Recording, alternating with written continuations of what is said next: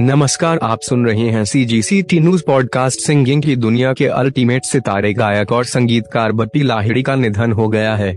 बपीडा के नाम से मशहूर हमेशा गोल्ड ज्वेलरी से लदे रहने वाले और अपनी खास पर्सनालिटी और आवाज़ से लोगों के दिलों पर राज करने वाले इस अनूठे गायक ने आज उनहत्तर साल की उम्र में मुंबई में अपनी अंतिम साँसें ली Bappi Lahiri obstructive sleep OSM और रिक्रेंट चेस्ट इन्फेक्शन से ग्रसित थे। उन्हें एक दिन पहले ही अस्पताल से डिस्चार्ज किया गया था जोहू स्थित क्रिटिकियर हॉस्पिटल में वे पिछले 29 दिनों तक भर्ती थे।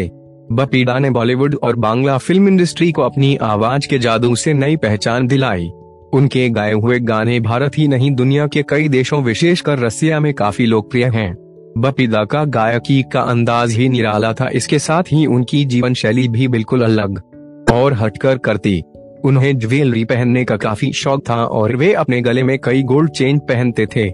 हाथों में ब्रेसलेट पहना करते थे। उनका यह अंदाज लोगों को बहुत आकर्षित करता था। बपीदा की मृत्यु की खबर से बॉलीवुड में शौक लहर है। इसके साथ ही उनके प्रशंसक भी बेहद दुखी हैं। प्रधानमंत्री नरेंद्र मोदी सहित कई राजनेताओं और बॉलीवुड हस्तियों ने ट्वीट कर बपीदा की मृत्यु पर अपनी शौक संवेदना अभिव्यक्त की है।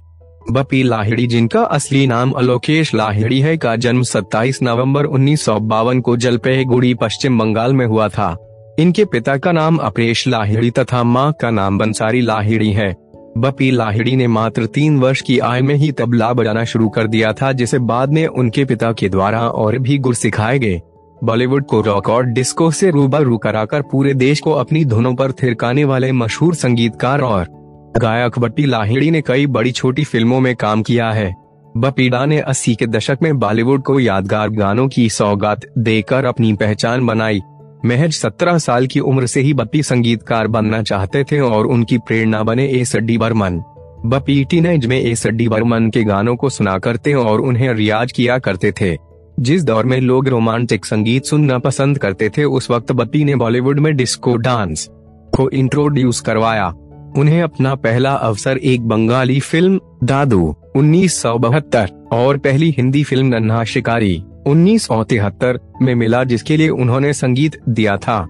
जिस फ़िल्म ने उन्हें बॉलीवुड में स्थापित किया, वे ताहिर हुसैन की हिंदी फ़िल्म जख्मी 1975 थी, जिसके लिए उन्होंने संगीत की रचना की और पार्श्व गायक के रूप में दोगुनी कमाई की। इस फ़िल्म ने उन्हें प्रसिद्धि की ऊंचाइयों पर पहुँचाया और हिंदी फ़िल्म उद्योग में एक नए युग को आगे लाया। इसके बाद तो वे फ़िल्म दर फ़िल्म बुलंदियों को छूते गए और बॉलीवुड में अपना नाम बड़े कलाकार के रूप में प्रतिष्ठित किया। सी जी सी टी न्यूज़